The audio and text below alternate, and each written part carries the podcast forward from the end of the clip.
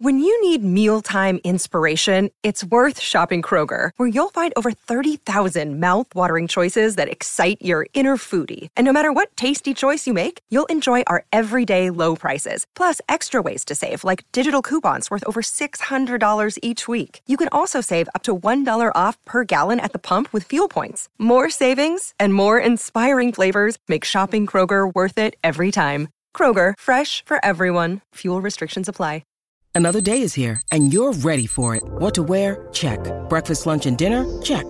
Planning for what's next and how to save for it? That's where Bank of America can help. For your financial to-dos, Bank of America has experts ready to help get you closer to your goals. Get started at one of our local financial centers or 24-7 in our mobile banking app. Find a location near you at bankofamerica.com slash talk to us. What would you like the power to do? Mobile banking requires downloading the app and is only available for select devices. Message and data rates may apply. Bank of America and a member FDIC. This is the story of the one. As head of maintenance at a concert hall, he knows the show must always go on. That's why he works behind the scenes, ensuring every light is working, the HVAC is humming, and his facility shines. With Grainger's supplies and solutions for every challenge he faces, plus 24 7 customer support, his venue never misses a beat. Call quickgranger.com or just stop by. Granger, for the ones who get it done. If you want an e-bike that doesn't look like it's made for the shopping precinct, something that's less Mr. Bean and more Steve McQueen, check out the range of bikes from London-based Cooler King. From dope 250 watt city bikes to Harley Bobber inspired 750 watt beasts that can tear your face off while leaving your smile intact. Cooler Kings are made in limited numbers, yet highly affordable. Check them out now on the web at cooler.bike or find them on Instagram with hashtag CoolerKingBike. Cooler.bike. E-bikes that are cool AF.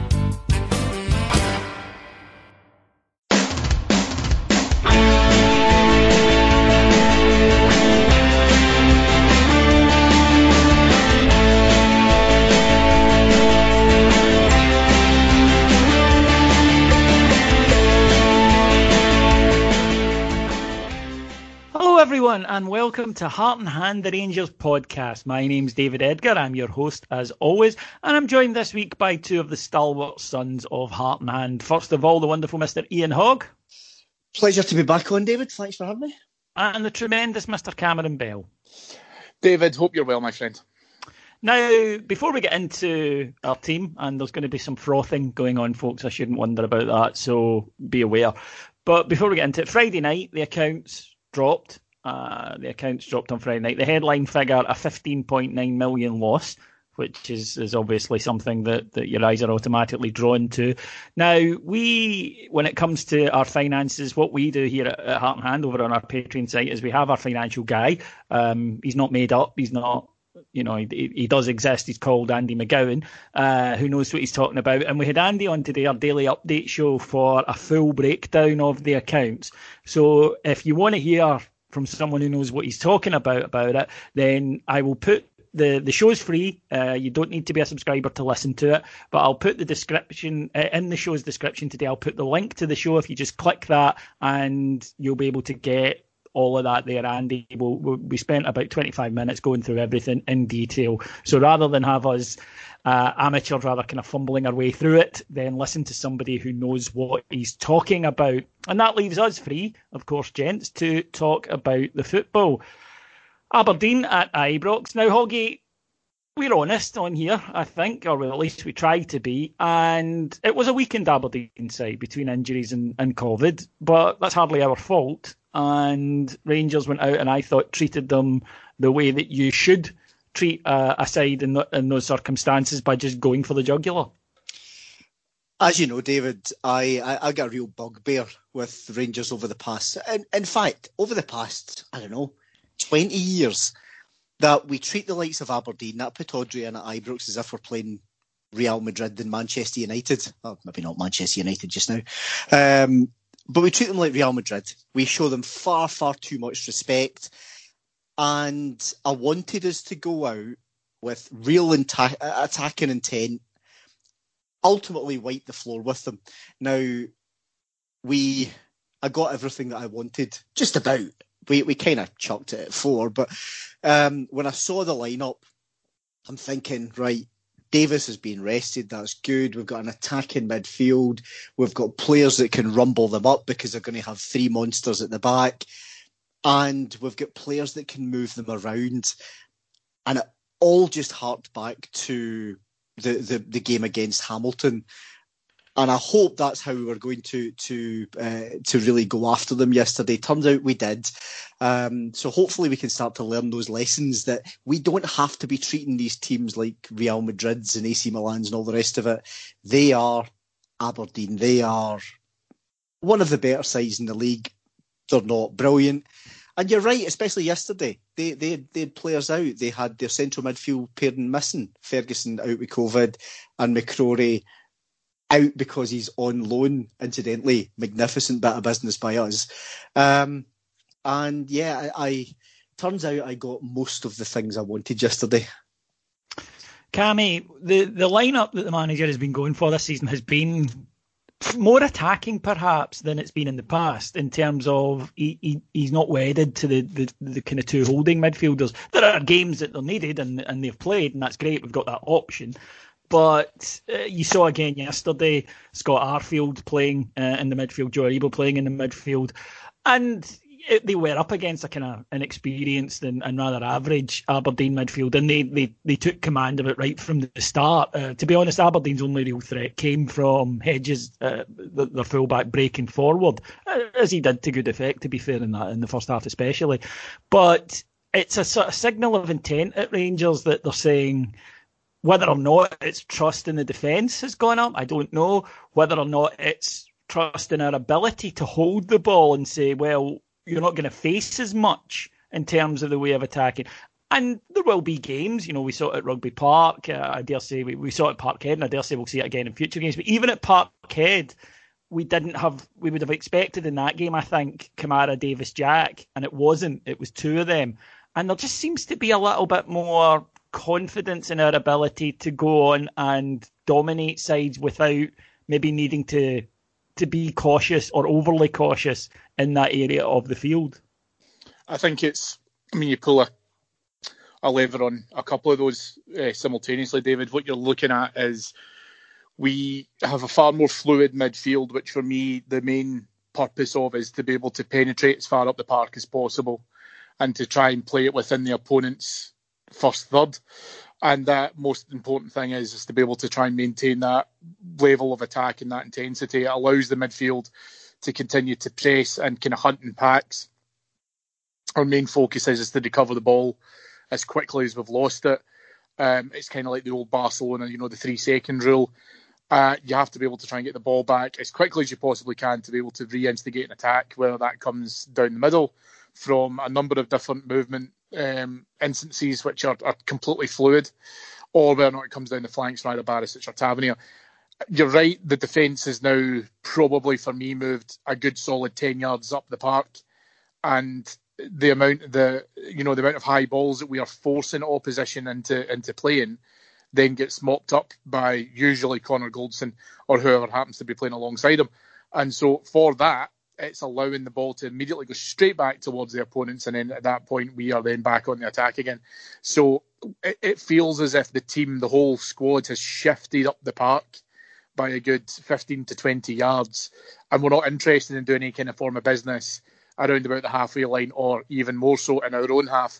It's all towards the, the, the opposition having to be able to try and get us away from them, which just puts the foot on the throat from the from the get go. Cammy touches on a really good point, Ian, which is Rangers' ability to recover the ball very quickly when whenever we lose it. When a move breaks down, it's noticeable how often it's it's almost immediately retrieved and started up again. And that, of course, leads to constant pressure on the opposition, and, and you're much more likely to, to force an error, force a mistake, pull somebody out of position, etc., etc. But the thing about pressing is, you know, to me as a layman, I'll sit and watch a side and say, well, why don't they just go and press? You know, why don't you? And at, at times it's a bit more complicated than that because a bad press is is disastrous. If, if somebody goes and somebody else doesn't at the right moment, then there's a great big space that, that sides will find and will get through. And that's probably the most impressive thing about this Rangers team to me in terms of its pressing game is that you can tell that it's a well coached side, and no matter who comes into the team, they all know what their responsibility is. Not only when we have the ball, we've got creative players, but when we don't.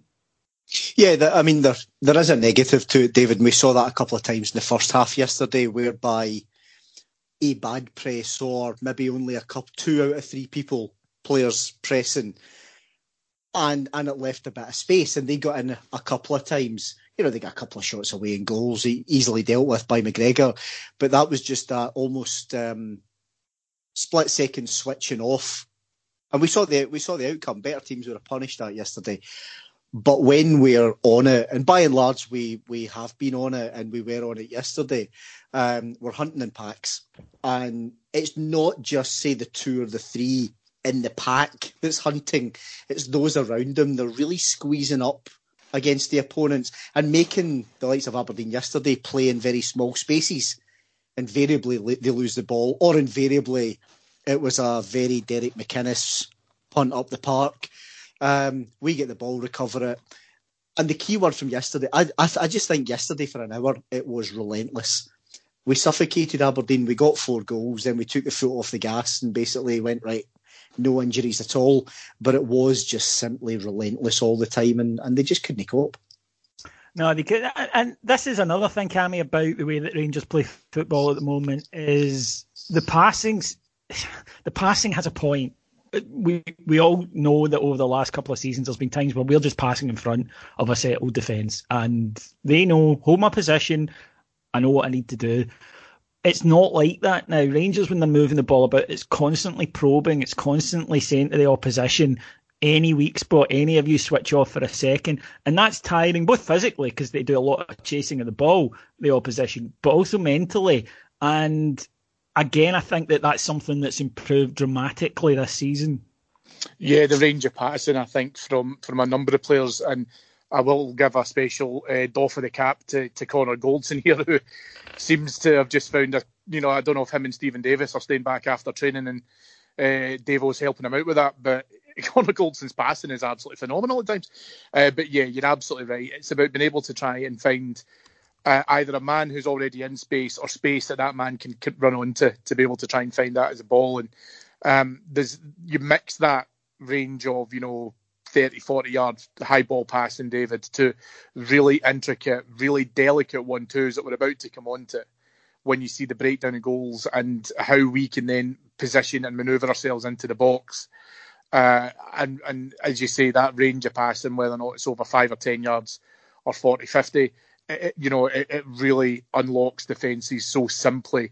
But it's not simple, and I don't want to do a discredit to the team because it's something that clearly has been worked on. But it just looks incredibly easy when you see them being able to try and do it. But it requires a, a sense of understanding that can only come via a settled team that will see runs happen, um, opportunities present themselves, and then, as I say, being able to do that. When you start to intertwine that with pinpoint accurate crossing like you'll get from Borna Barisic and James Tavernier. Uh, you know, as we're already seeing, defences cannot cope with it. They just simply do not have an answer. Ian, uh, I'd like to pick out a couple of the players from yesterday, and I think one who is increasingly influential and is, is starting to, to garner the reviews that his performances deserve, while excitingly he feels he still has, has a bit more to go um, before he's at his best, and that's Kemar I mentioned this yesterday. Uh, sometimes you see a player arrive in Scotland, and you just know quickly that yeah, you're you you're from a higher level. You know, you you you've played at a higher level than this, and you look like a guy who is at the top of, of his game up here, and that's Kemar Roofe. His movement is incredible.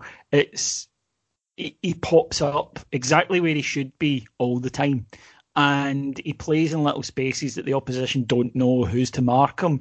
He moves so quickly anyway that you know the, the, the confusion that he sows, and on top of all of that, he can finish. Yeah, um, just just before I talk about Roofe, just picking up on a wee point around the passing. Um, the I actually thought the passing yesterday in the first twenty minutes was a bit lax, and there's there's me being hypercritical. But again, we went through a spell of it being lax, and we still come out of the ball just about every single time. On on Kemar Roofe, it, I must admit, he, when he when he started off, he's clearly he wasn't fit and he was getting five ten minute cameos. I was wondering where he was going to play, and now I realise how he fits into the side. we are going to have a front three where it's just you know Kent will be, I think, the the, the ever present. I think Kemar Roofe is going to be an ever ever present. Then it's going to be one of an Itten or Morelos or you know a bit more width and, and, and pace. But they all just interchange all the time, and that suits Kemar Roofe down to the ground. If Morelos comes short, it opens up a bit, it opens up a bit of space in behind him. Roofe's all naturally just going in there. We saw it with the second goal yesterday that we dragged them about a little bit. Goldson, Goldson's pass was was superb. We, dink over the top, but Roofe's just drifted in behind his his defender. First touch is brilliant, absolutely brilliant. And then he bar- but he's he's then still got a couple of guys to get by. He barrels by the first guy, um, gets his shot away. You saw that the whole game.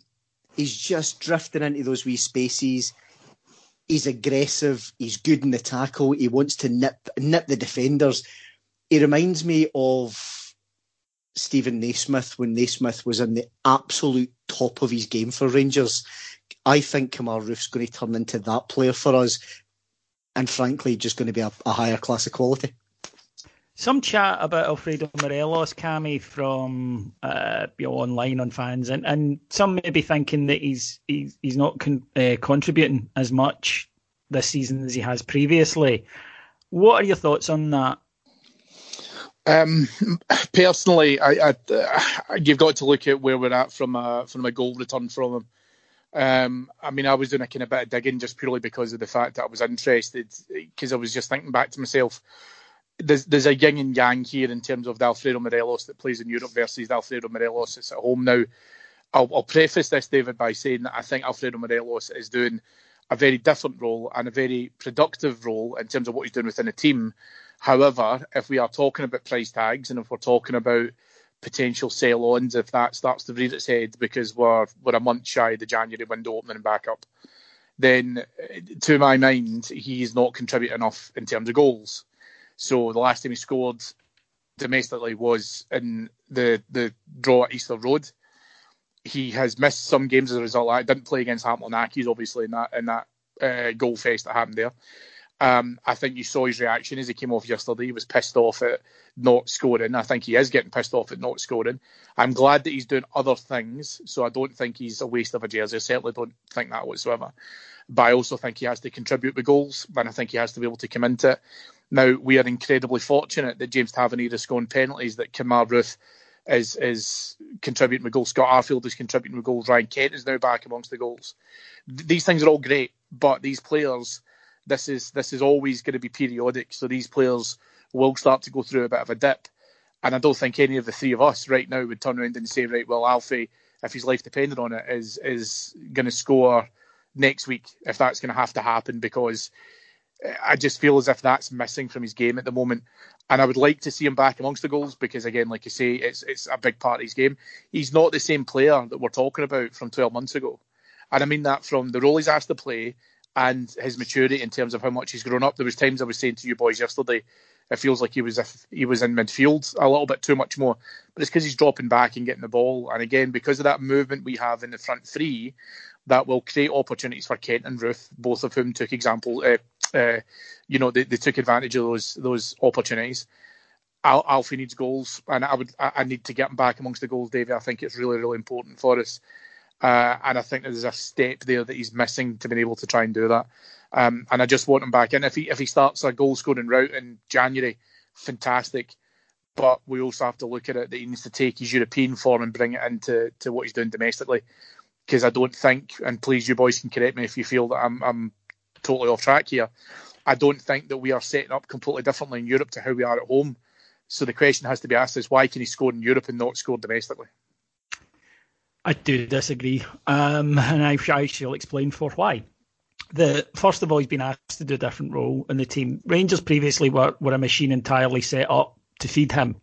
Um, whether it be, you know, the long balls into the channels, playing right through him, everything went through him. So understandably, he's going to get more opportunity. Um, that that that system was built for him, and it it worked to a degree. But when it didn't work, we were screwed we had nothing else. And when he was off form, we were screwed. We had nothing else, and, and teams knew that. So we were overly reliant on him. He's now asked to do a different job, which allows other people to contribute. You said there that other people are scoring, but it's periodic. I don't think it should be. The, the the rest of those guys should be contributing. Kent should be contributing regularly. Roofe should be contributing regularly. Hagi, if he's playing, should be scoring goals. Arfield, etc., etc. So no, I, I do think that these guys you should be getting goals from your defenders via set pieces or whatever, which we are. I'm not criticising. I'm just saying that it's a regular part of it.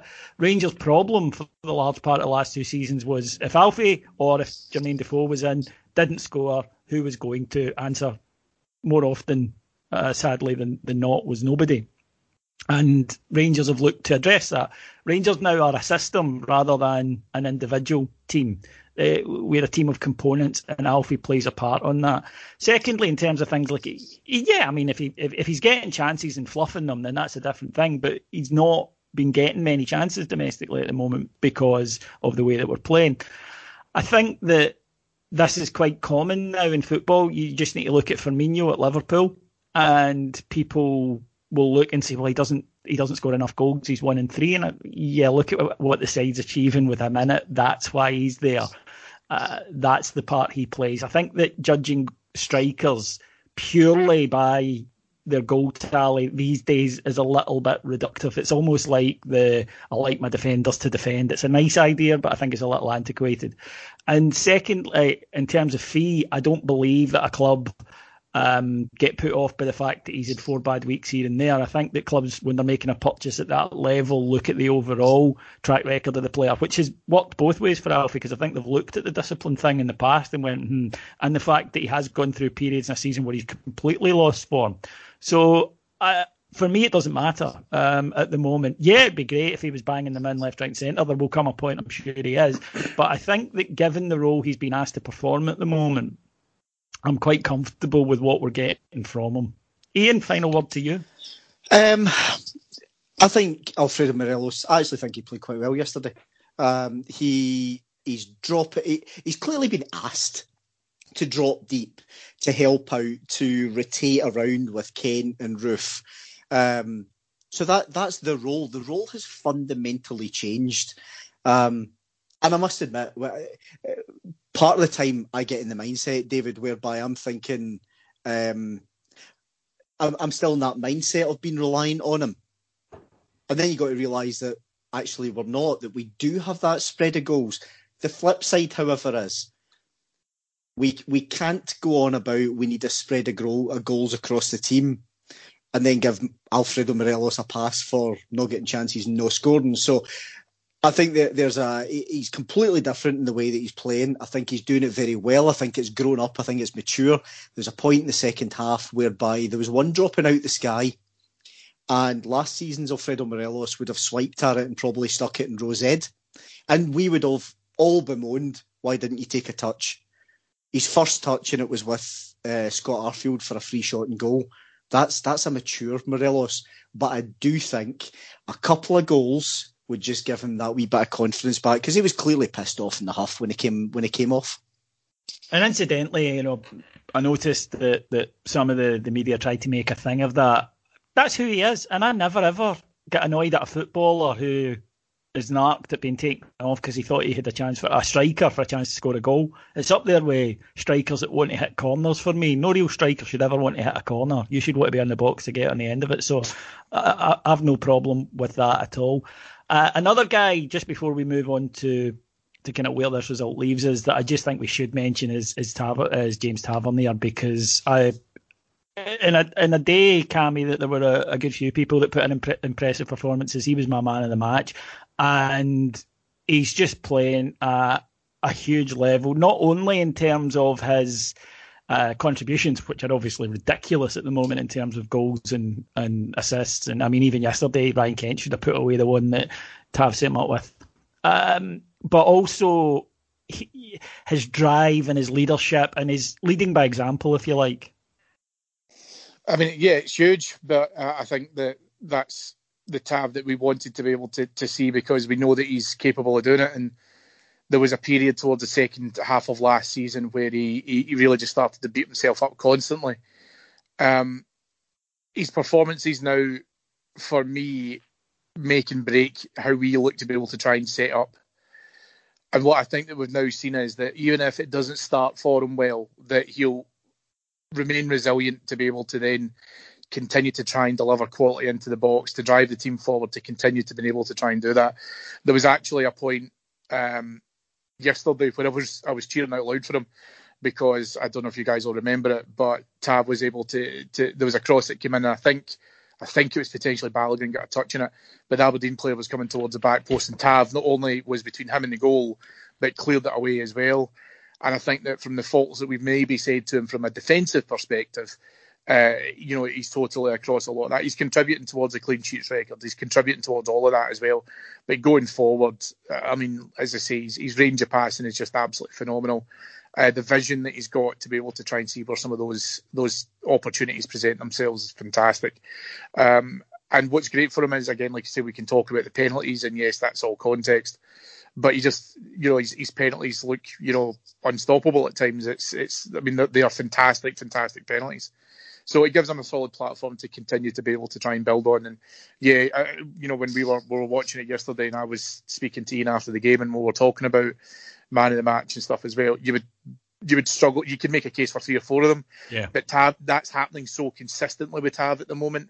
Um, he's just, I think he's playing the best football of his career, without, but far and away the best football of his career at the moment. Ian, without you know getting too excited yet, trying very hard, and I'm sure I'm not the only Rangers fan in that situation at the moment.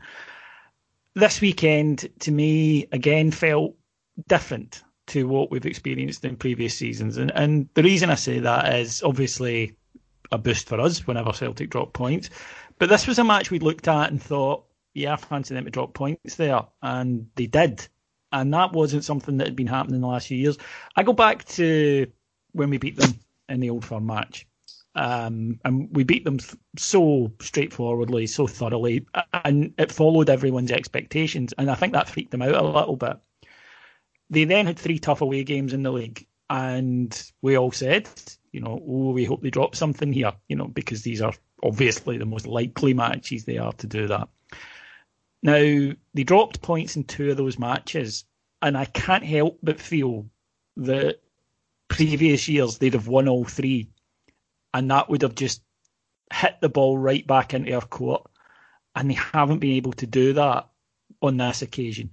Now, this is not to say that, Celtic will not improve. Um, they've got good players. I suspect they will improve.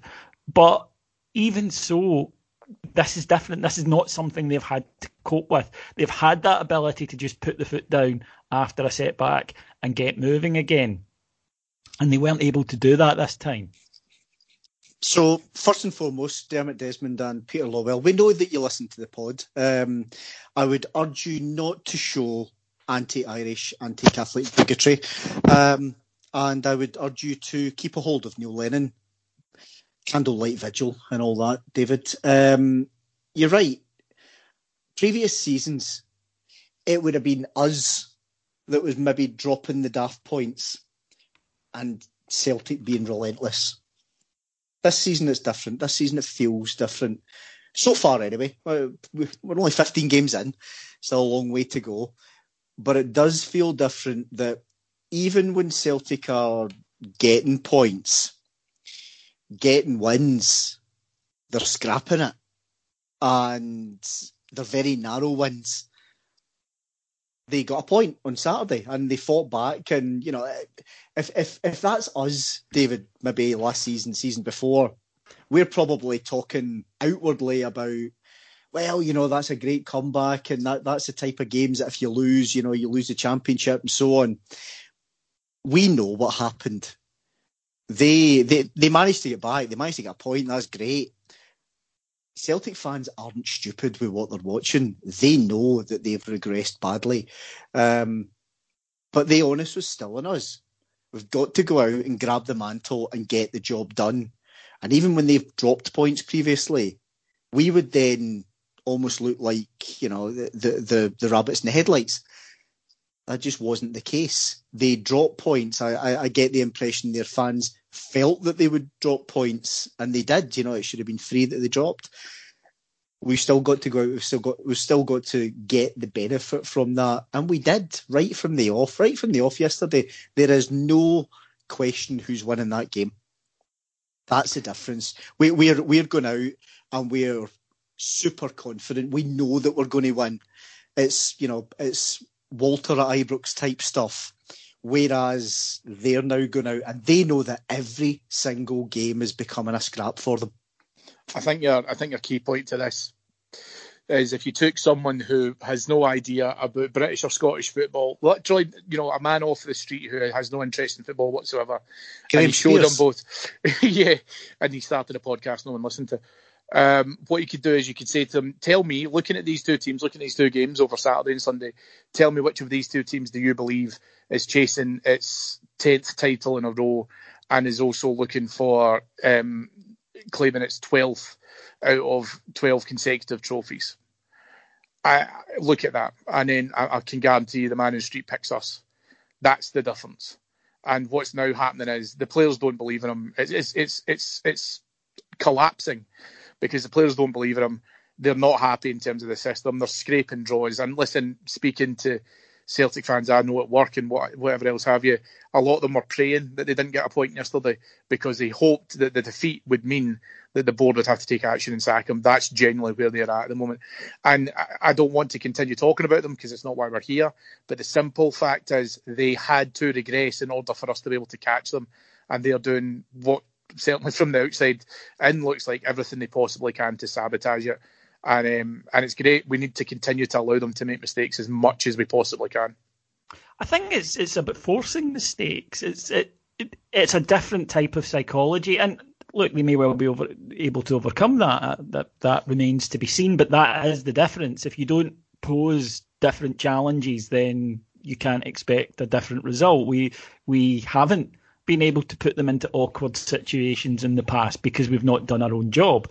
And again, if we drop off, then we'll be back in the same spot, and then their experience at getting over the line will kick in.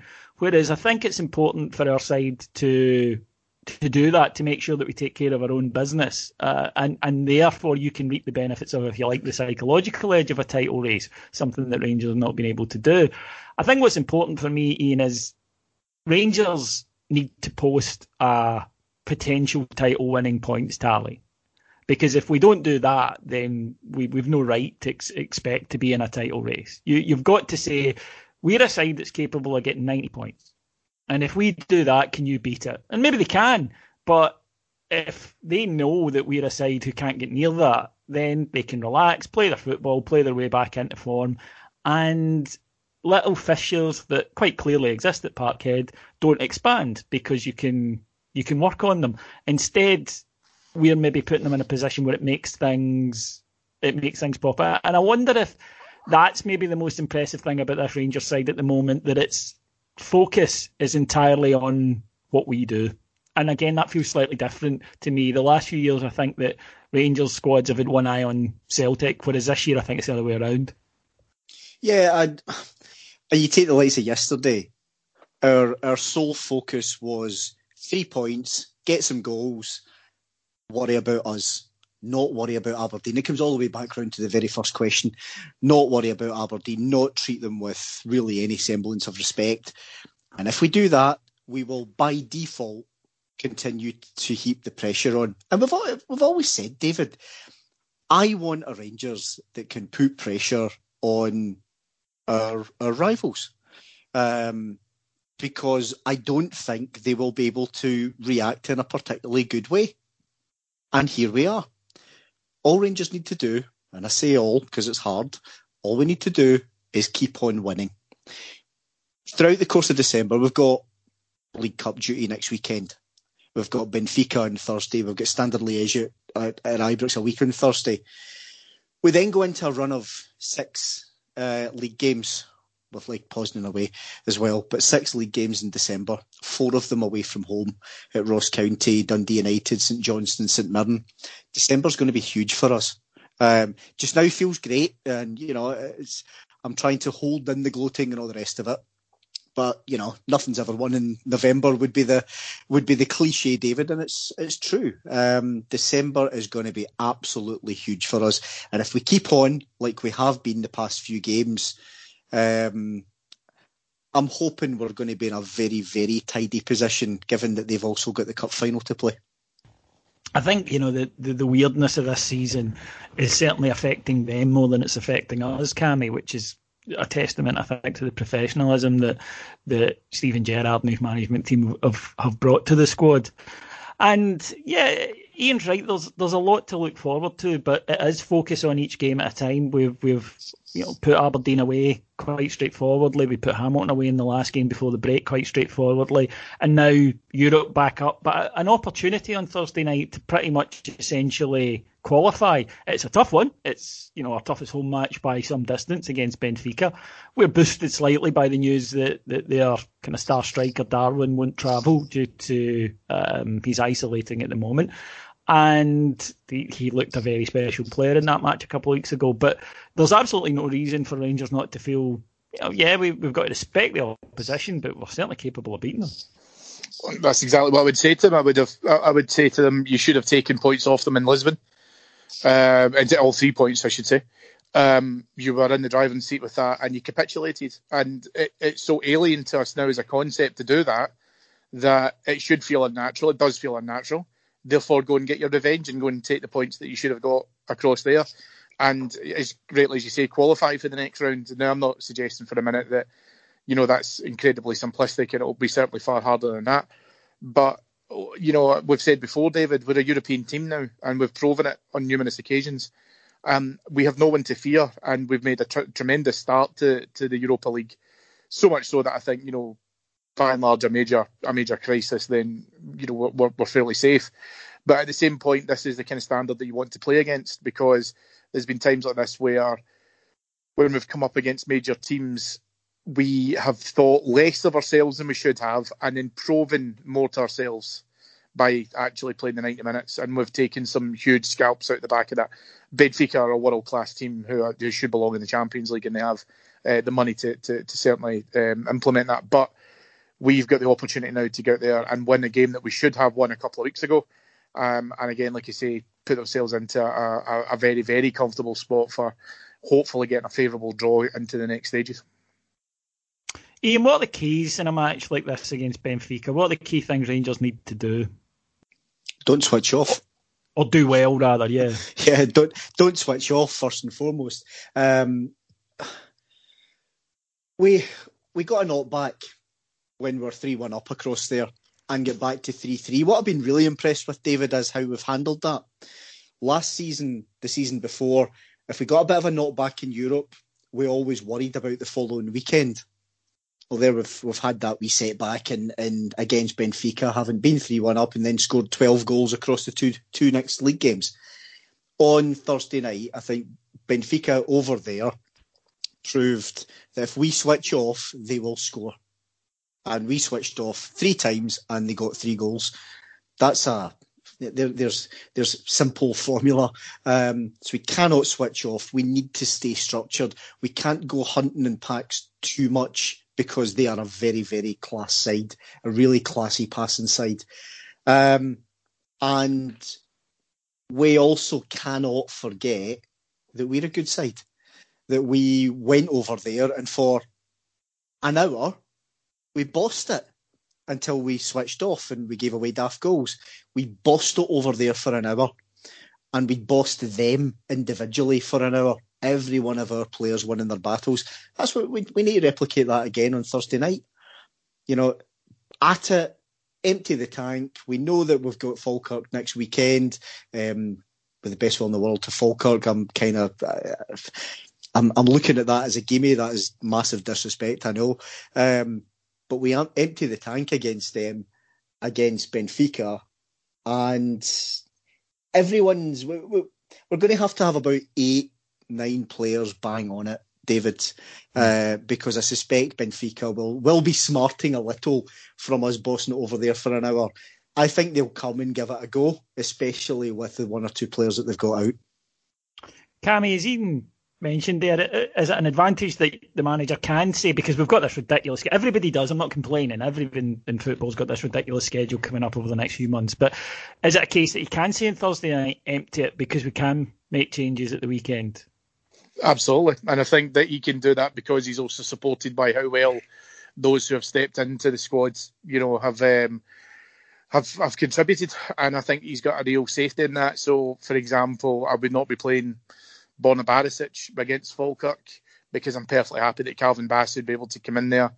Um, he'll probably go with Helander again on Thursday night, which means Balogun comes in on um, Sunday. So, uh, you know, you've got various midfield options that can rotate around with that. Um, and again, the same thing as well with the front three, you know, very, very possibly, you know, Hagi will feature a large part on, on Thursday night. If not, then I would be able to see him against Falkirk. So there is a, a degree of swapping around with that. I would swap around the goalkeepers as well. I, none of the positions I've just mentioned or the personnel I've just mentioned give me any any pause for concern. So for me, the big thing is being able to, if you know, maybe we don't go all gung ho. I get where Ian's at with it and stuff as well. Maybe we do have to have a degree of intensity. But players need a rest on Sunday following that, then we can afford to give it to them. I mean, it's a weak kind of case in point, but then it was the same thing. We did that with Ryan Jack, where he played a lot of football in the international break, came back into the sides on Sunday, didn't look anywhere near out of place, in my opinion. Looked like he was totally on it. So there's a point here where I think, as you say, David, this is the beginning of that schedule. So I think that maybe we can do it to now, and then we have to manage our resources accordingly going forward. But I think if we can make the last couple of games in the Europa League pretty much as straightforward as we can, this could be literally the last full 90 minutes we have to play within it uh, before the new year. The manager did say that the weekend. He was asked if it was a pivotal game. He says, "We want it to be. We want it to be the one we look back on and say, yeah, that was that was where we got over the line. That was where we got qualified." And take the sting out of the last two matches. You know, you don't want to be in a position where you're going into the last game having to go hell for leather if you can possibly avoid it. But it would be a remarkable testament to the team's ability in Europe if it was to clinch almost clinch. I'm not sure how the official thing was at the moment, but but clinch qualification in a group that of that quality with two matches left it would be absolutely sensational. So yep, we're very much looking forward to that. Cammy, you'll be here on Friday to discuss that. Yeah, absolutely. Back with the Heart and Hand Extra, we will have. Uh, the review of the Benfica game uh, and, and preview um, of our League Cup action as well, kind of coming up as well. So, uh, really looking forward to hopefully, and I'll keep everything crossed as much as I can because I, uh, I'm not confident enough to take things for granted, but be coming back to you to talk to you about uh, uh, three points in the Europa League on Friday.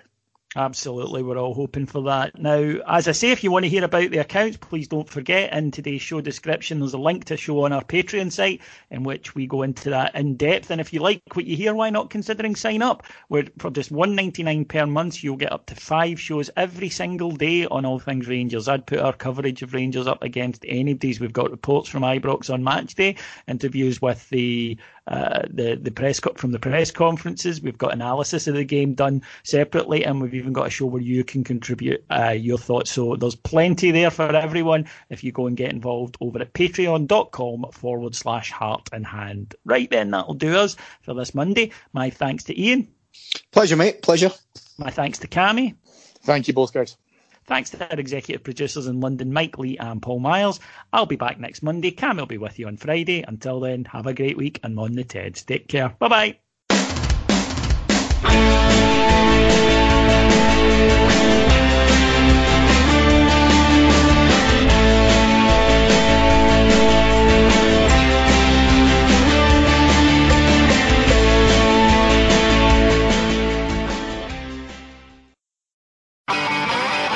If you want an e-bike that doesn't look like it's made for the shopping precinct, something that's less Mr. Bean and more Steve McQueen,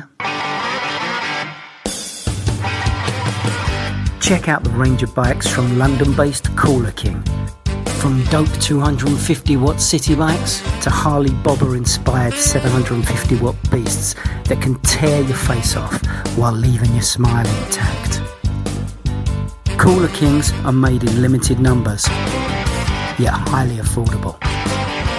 Check them out now on the web at cooler.bike or find them on Instagram with hashtag coolerkingbike. Cooler.bike. E-bikes that are cool AF. Sports Social Podcast Network.